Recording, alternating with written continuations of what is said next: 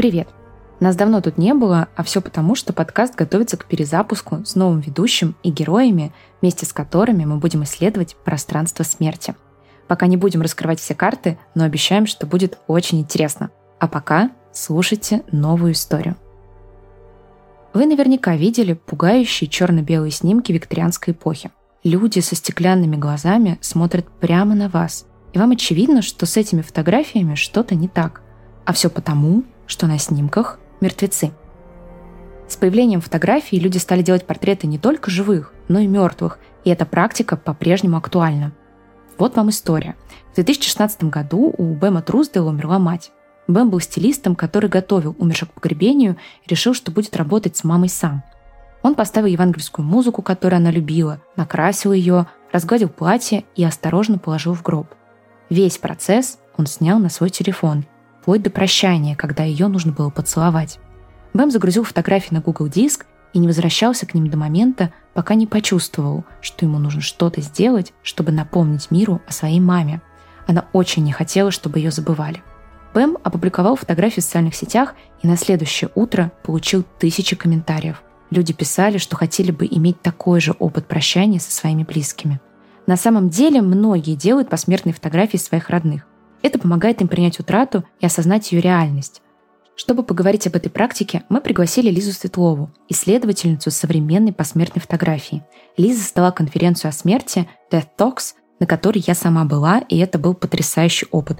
Ссылку на конференцию я оставлю в описании эпизода. А еще Лиза развивает Death Studies в России. Меня зовут Полина, и это подкаст студии «Толк» о смерти «Это все».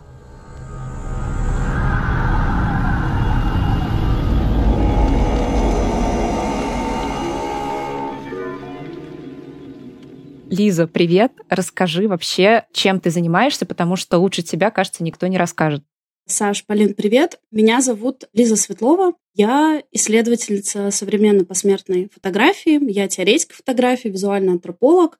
Я инициатор и куратор большой конференции об умирании, смерти и бессмертии Big Death Conf. Также инициатор и куратор нашего лектория.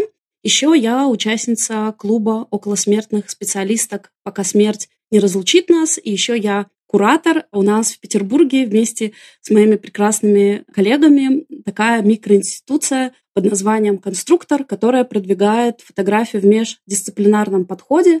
И в том числе мы э, работаем с художниками, э, для которых смерть — это тема их художественных практик и художественных исследований. Наш сегодняшний выпуск, он про вот это визуальное представление смерти и в первую очередь про посмертную фотографию.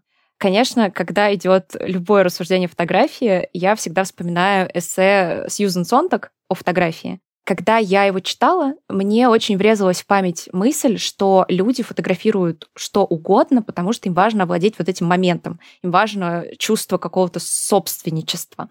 И теперь я постоянно это замечаю за собой, за другими, и, конечно, рассматриваю это с разных сторон. И теперь хочу разобрать это с точки зрения запечатления смерти а именно посмертной фотографии. Когда я вообще узнала про посмертную фотографию, на личном уровне у меня это вызвало какую-то такую отрыбь, потому что я вспомнила фотографии в первую очередь викторианской эпохи, вот эти запечатленные мертвые тела, и сначала я вообще не понимала, а зачем это нужно. Расскажи, пожалуйста, про историю посмертной фотографии, где вообще зародилась эта традиция, зачем люди раньше фотографировали умерших.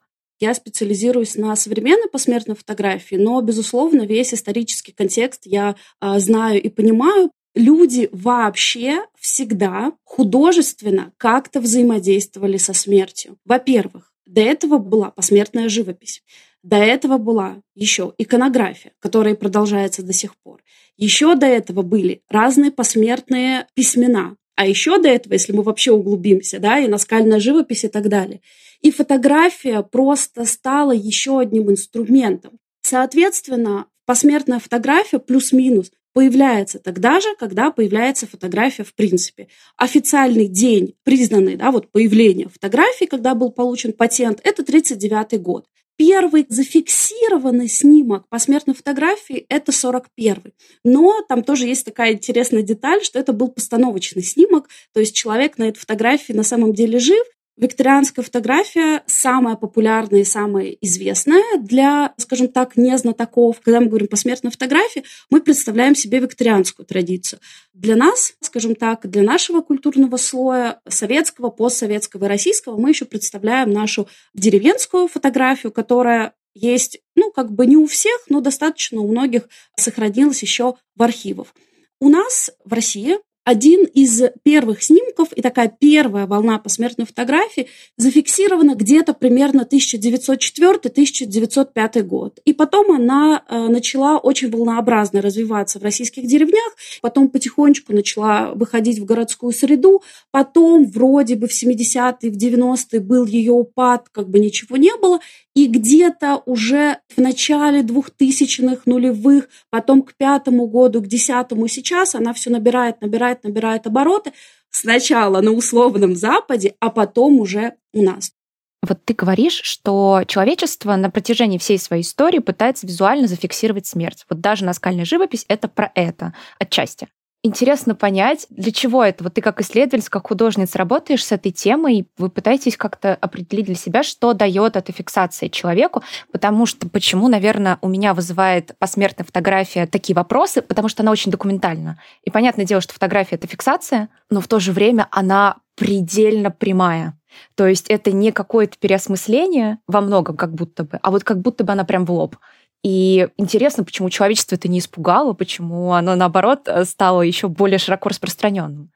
Возможно, мой первый тезис будет э, неожиданным, и даже кого-то он разочарует, но первый тезис о том, что мы просто это делаем. То есть во многих исследованиях и многие респонденты вообще не имеют мотивации зачем-то делать эту фотографию. Они просто ее делают, и у нас есть такое выражение «потому что могут». Но вот они могут это сделать, и они это делают. Это раз. Во-вторых, если мы говорим про какие-то художественные проекты, это очень субъективное желание каким-то образом переосмыслить феномен смерти. Там мотивация может быть очень разная от собственного страха смерти до какой-то личной истории. Я могу привести в пример один из моих любимейших проектов моей обожаемой художницы – это Наталья Драчинской, у которой есть проект, который называется «Решить систему уравнений». Он про ее отца, который, как оказалось, после его суицида вел двойную жизнь. В одной жизни он был инженер, отец детей, а во второй жизни он работал в КГБ. И она уже как взрослая, уже как сама мама, она пытается вообще понять, как такое могло быть. То есть она составляет вот эти вот уравнения из разных вопросов, ответов, а что же как, почему и так далее, и так далее. И вот это как раз-таки пример такого формата постдокументального, когда после какого-то события художник вообще пытается осмыслить, а что же такого произошло в его семье и как это на него влияет. Когда я смотрю на фотографии викторианской эпохи, для меня это буквально фотографии трупов. Здесь как будто бы нет переосмысления смерти. Ну, то есть я не понимаю в конечном счете, что они хотели в этой фотографии, для чего это нужно. Потому что я слушала твой другой выпуск в подкасте, где ты участвовала. Ты рассказывала о том, что документация, например, похорон помогает человеку отгревать а вот интересно, какая мотивация викторианской эпохе, потому что они там еще и определенной художественной как бы форме находятся. То есть не просто умер, а они там еще в портретах фотографируются семьями. В общем, расскажи, пожалуйста, вот про это чуть-чуть.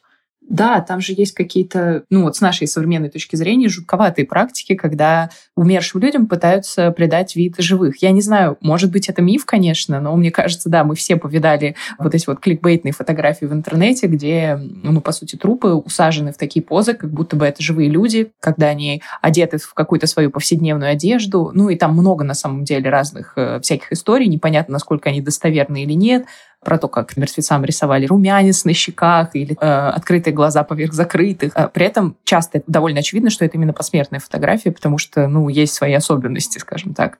Во-первых, очень важно понимать, что, конечно, существовали фотографии, которые были именно крайне постановочные, с румянцем и с нарисованными глазами. Но их несколько меньше, чем вообще принято думать. И очень многие фотографии, которые как раз сейчас находятся а, в интернете, в Ютубе и еще где бы то ни было, очень многие из них фейки. Это раз. Во-вторых, если мы вернемся к тому времени, да, и будем применять такой принцип историзма, безусловно, в то время фотография еще пока категорически использовалась как документ. То есть фотография документировала какие-то происходящие события. Чаще всего традицию и эстетику викторианской посмертной фотографии противопоставляют нашей российской.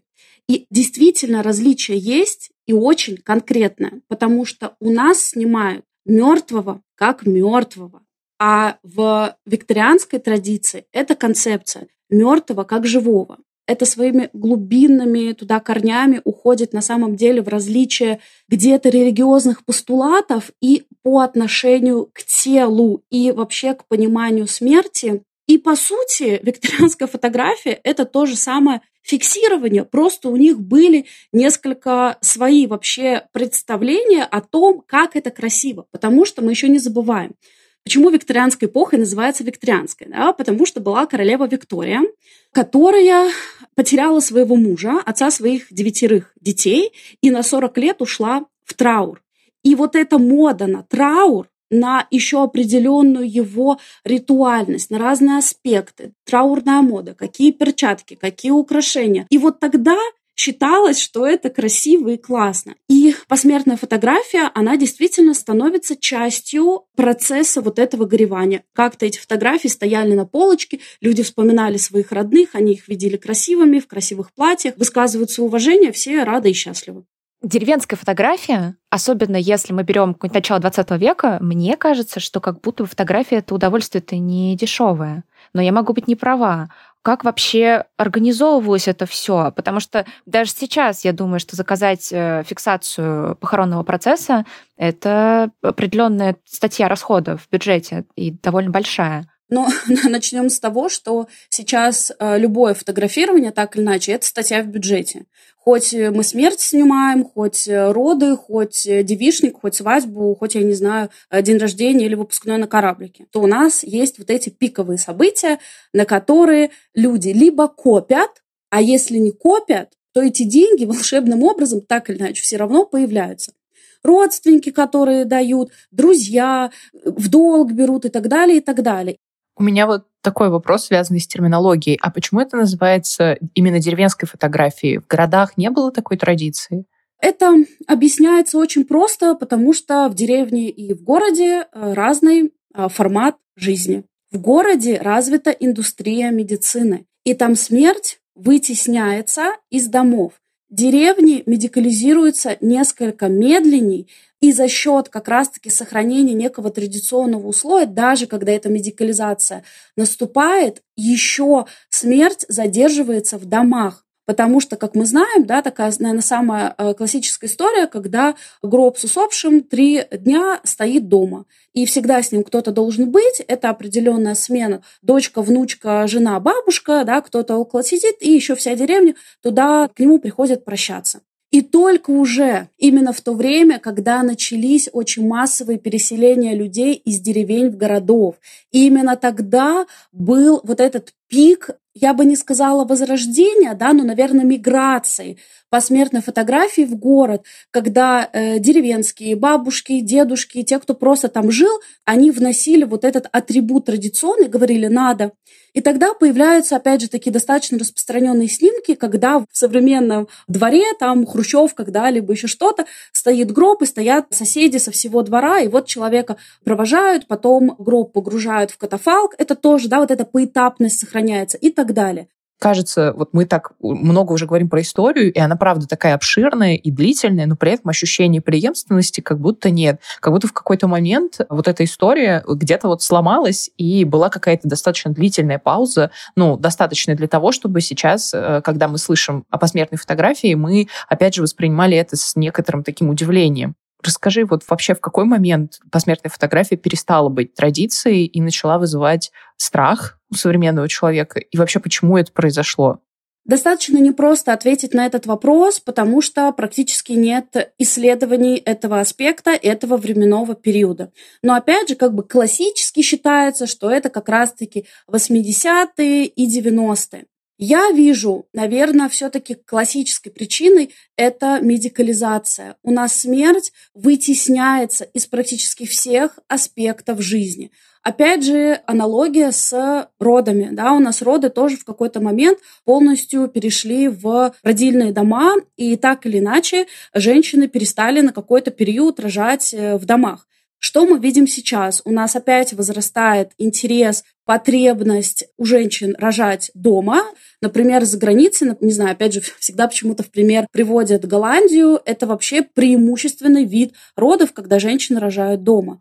И точно так же со смертью. Она сначала была в доме, потом она резко вытесняется, и сейчас потихонечку, потихонечку, потихонечку опять возрастает интерес к посмертной фотографии. Но опять же здесь очень важно сказать, что она категорически отличается и от викторианской визуальной эстетики, и от нашей российской деревенской, она уже существует в рамках наших современных представлений о том, что такое красивая, классная, модная, либо еще какая-то фотография. А существует ли у посмертной фотографии какая-то этика? Потому что мы говорим про семейные фотографии, и здесь более понятная причина, как будто бы в бытовом смысле, отгревать, запомнить, зафиксировать или просто потому что хочется. Но есть вещи, которые касаются катастроф, военных действий, когда ты понимаешь, что это массовая смерть, и появляется в сети огромное количество фиксаций этой смерти, сейчас еще в продолжении я вспомнила историю. Моя подруга, по-моему, вот когда умер Юра Шатунов, были похороны в Москве, это была такая публичная процессия, и многие люди, которые там присутствовали, это были незнакомые ему люди, это были какие-то просто поклонники, и они делали селфи с его трупом. И я помню, что мою подругу это шокировало до глубины души, потому что она говорит, ну как, ну это очевидно не те фотографии, которые ты будешь листать э, дома у себя, и зачем это нужно. А почему? Вот это тоже э, вопрос. Это же она так считает, что их не будут листать, а кто-то их будет листать. И здесь как раз-таки уже интересны вот эти индивидуальные кейсы. Вопрос про этику является самым болезненным в области современной фотографии. Ответ про этику я, наверное, разделю на две такие категории. Первая категория — это действительно такие массовые трагедии. И второе — это все-таки какие-то персональные кейсы.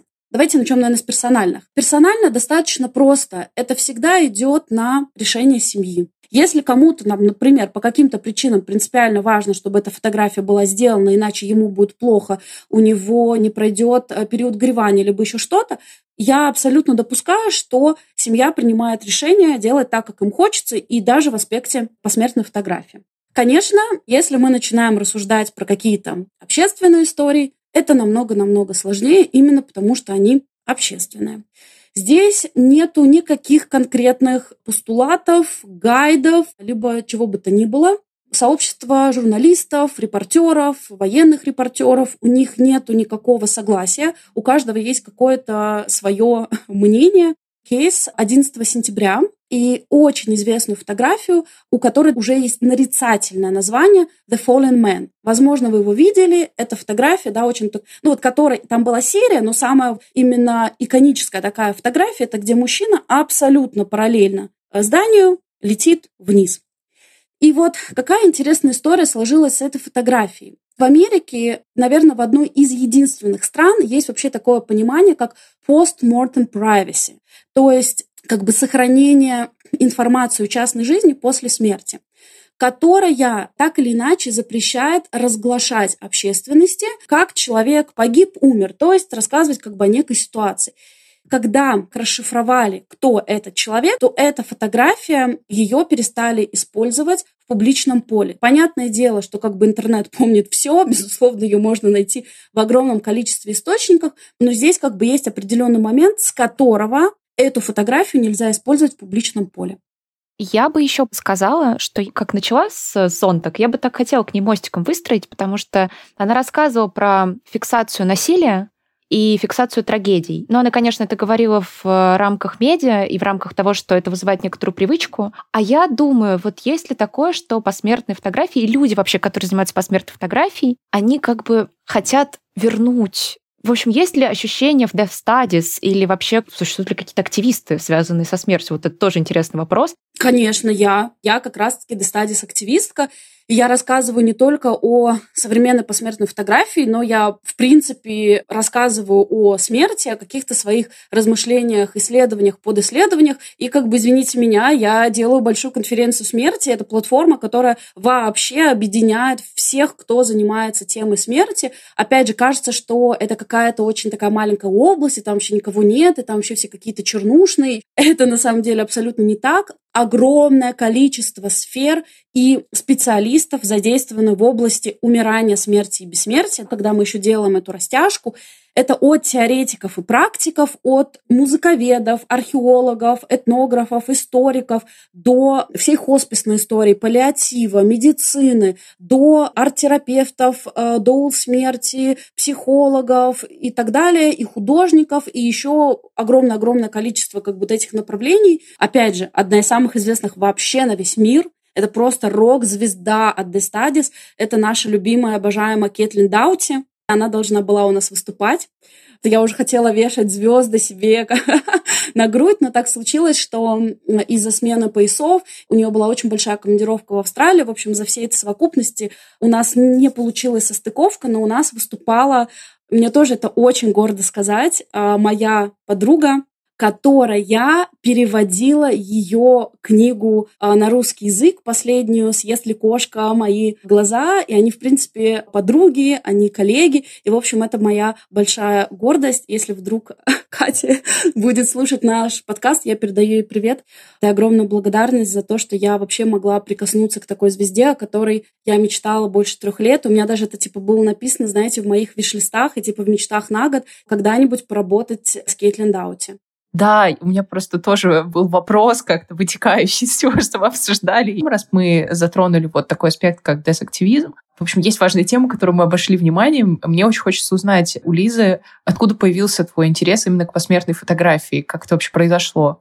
Я не знаю, как так произошло. Но действительно, с детства я очень интересовалась, что такое человек. Там, условно говоря, где мы начинаемся, где мы заканчиваемся. И мне кажется, что очень естественно вышло, когда я уже начала заниматься, в принципе, теорией фотографии, да, начала там получать свое высшее образование, начала занимать кураторством. Я очень заинтересовалась научно-медицинской фотографией. Это еще связано с тем, что на первом курсе так вышло, что я перенесла трехкратную нейрохирургию. У меня такой был достаточно уникальный случай – по которому нейрохирурги учатся сейчас по всему миру. И когда это случилось, я была очень, опять же, открыта вот к этому какому-то познанию. Я пришла к своему нейрохирургу и попросила объяснить, где же вообще у меня стоят вот там вот эти вот все стенты, вот эти вот все там пружины у меня в голове, вот это все такое. И он мне начал все это показывать. И я поняла, ну, типа, что моя жизнь просто больше не будет прежней.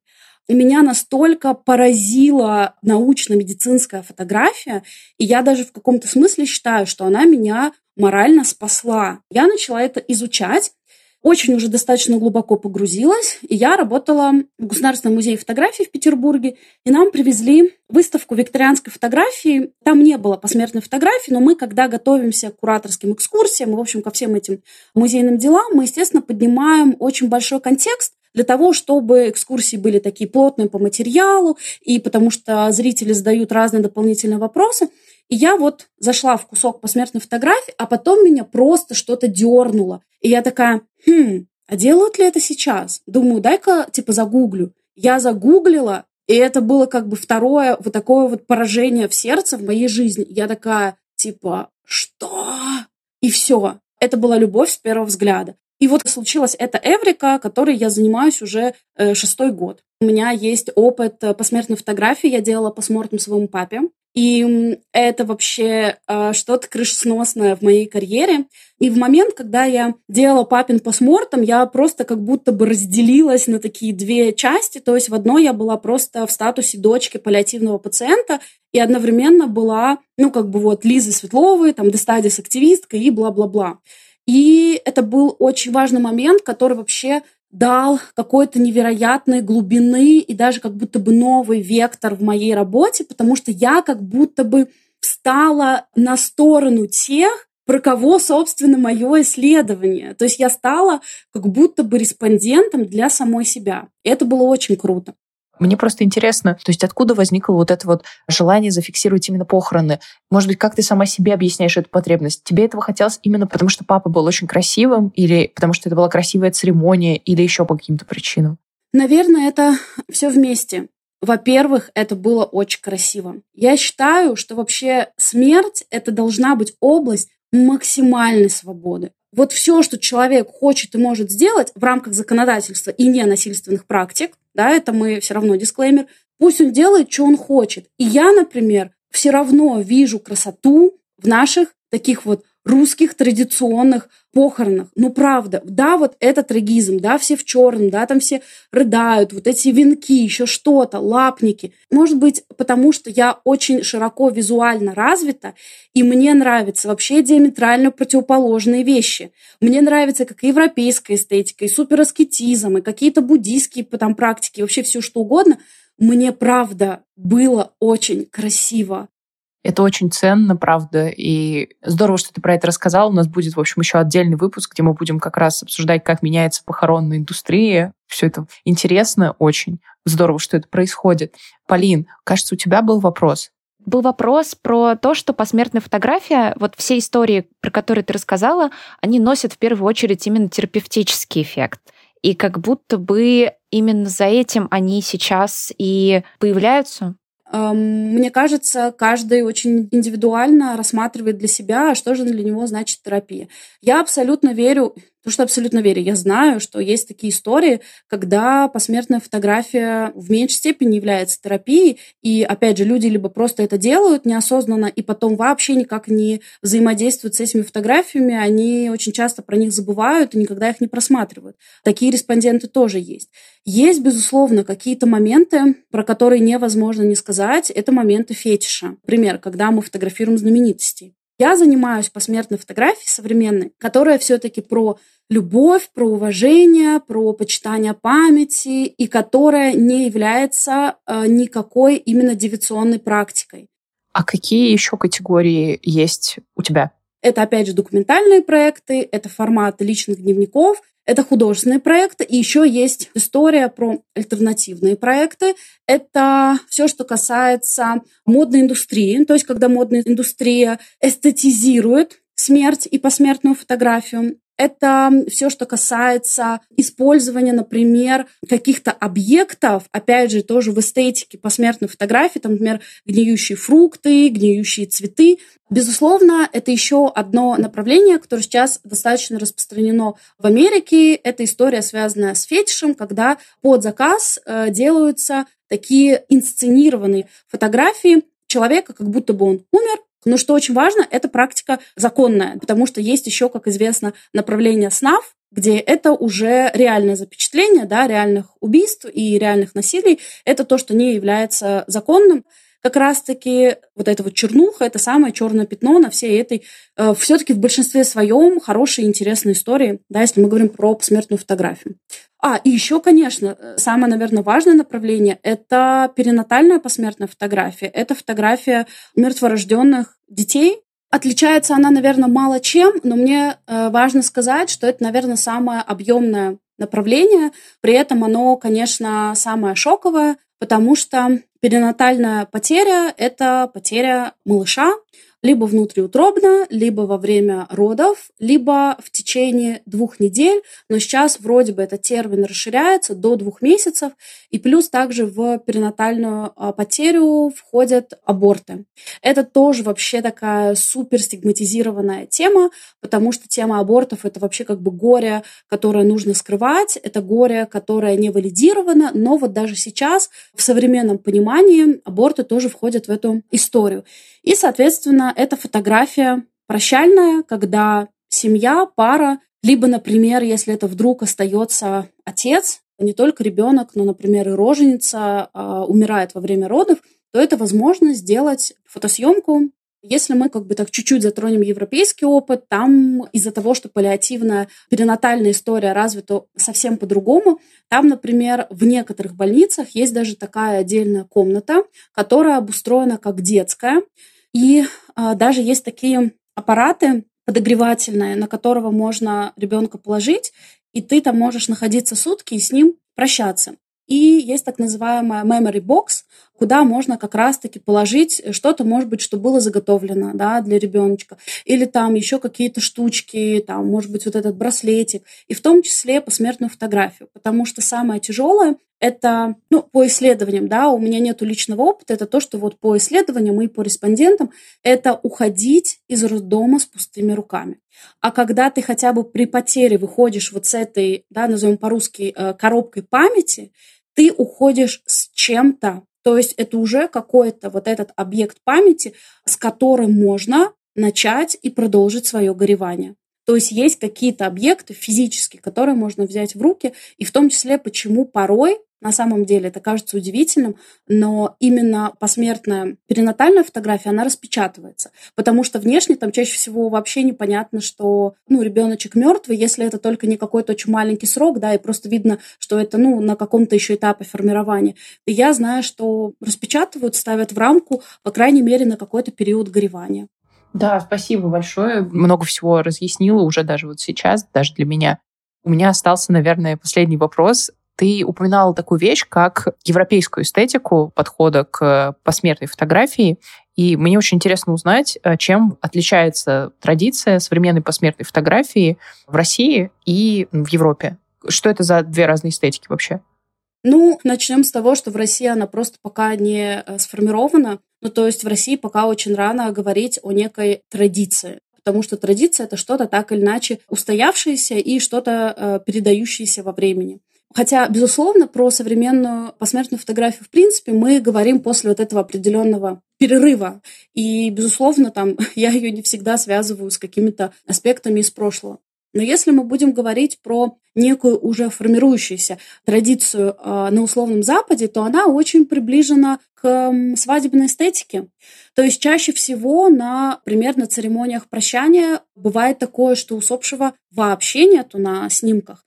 Но есть люди, есть какие-то такие close-up э, кадры, кто-то кого-то держит за руку, кто-то кого-то обнимает. Там вот очень много вот этого блера, как будто бы вот, да, снято там через стекло. Это все очень я бы даже в каком-то смысле сказала, так вот романтично, трагично, да, когда вот тоже... Там, на самом деле, на некоторых фоторепортажах реально непонятно. Там свадьба, и там мама с папой плачут, потому что они свою дочку выдают замуж. Или это вот событие похоронное это то, что отличает. Еще что отличает, что в европейской культуре другое отношение как бы это сказать, по тому, как детям рассказывают о том, что такое смерть. И дети чаще всего присутствуют на похоронах, присутствуют на разных прощальных вечерах, и они часто зафиксированы на фотосъемку. И, кстати, здесь, что еще интересно, они иногда могут быть сфотографированы, ну, как бы, знаете, они как будто бы такой оплот жизни на этом трагическом мероприятии. То есть они же не всегда сфокусированы на теме, то есть они могут понять, им важно там присутствовать, но они там вдруг уже отошли, они в какие-то игрушки играют, там что-то раскрашивают, но они часть вот этого большого семейного события, и концепция того, что они не могут быть исключены. И что в будущем, когда они уже, например, будут взрослыми и будут вспоминать, там, например, как хранили дедушку, или там, может быть, их родители, они будут причастны к этому, они будут чувствовать себя частью, что они тоже прощались. Опять же, есть такая история, как кто-то просто занимается детьми на этом. Да, ну вот опять же, как на свадьбе, да, отдельный аниматор для детей, чтобы они не доставали взрослых. Это тоже что отличает. А еще, кстати, очень интересно, что как раз-таки в Европе появились такие первые гайды о том, как фотографировать похороны, чтобы это было и эстетично, и при этом этично. Это тоже очень прикольно, это можно просто загуглить, и мне кажется, очень классно, ну, как бы это можно абсолютно сделать кальку на тех фотографов, которые хотят это делать в России. Мне, кстати, периодически пишут и говорят, слушай, вот я хочу снимать похороны, а не можешь ли ты там, ну, типа, как-то мне помочь, еще что-то. Честно говоря, ну, у меня же нет как бы этого конвейера, да, я же не знаю, что, когда кто умирает, я же немножко в другой как бы, аспекте работаю. Но я, кстати, подумаю о том, что надо делать такое первое прощально-похоронное фотоагентство, потому что я уже чувствую определенную в этом потребность. То есть я понимаю, что уже и этически, и эстетически фотографы доращиваются, ну, репортажники, документалисты, ну, и, и также визуальные художники, чтобы начать работать с этой темой. Лиза, спасибо. Мне кажется, что на этом мы можем наконец-то зафиналить. Хотя, если честно, у меня лично еще просто вал вопрос, который я не задала. Спасибо тебе огромное. Это был просто безумно интересный разговор. И отдельное спасибо, что ты поделилась своей личной историей. Она просто невероятно меня тронула и в какой-то момент вообще решила дар речи.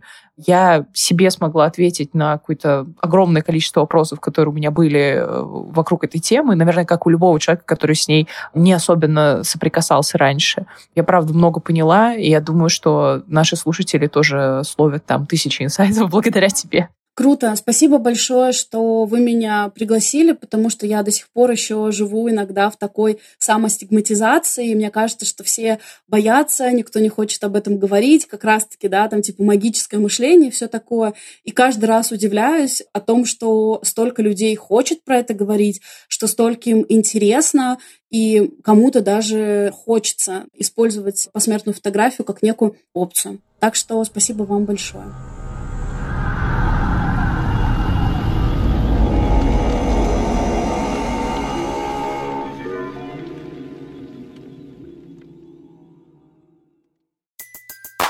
Everybody in your crew identifies as either Big Mac Burger, McNuggets, or McCrispy Sandwich. But you're the filet fish Sandwich all day. That crispy fish, that savory tartar sauce, that melty cheese, that pillowy bun. Yeah, you get it. Every time. And if you love the filet of fish, right now you can catch two of the classics you love for just $6. Limited time only. Price and participation may vary. Cannot be combined with any other offer. Single item at regular price. Ba da ba ba ba.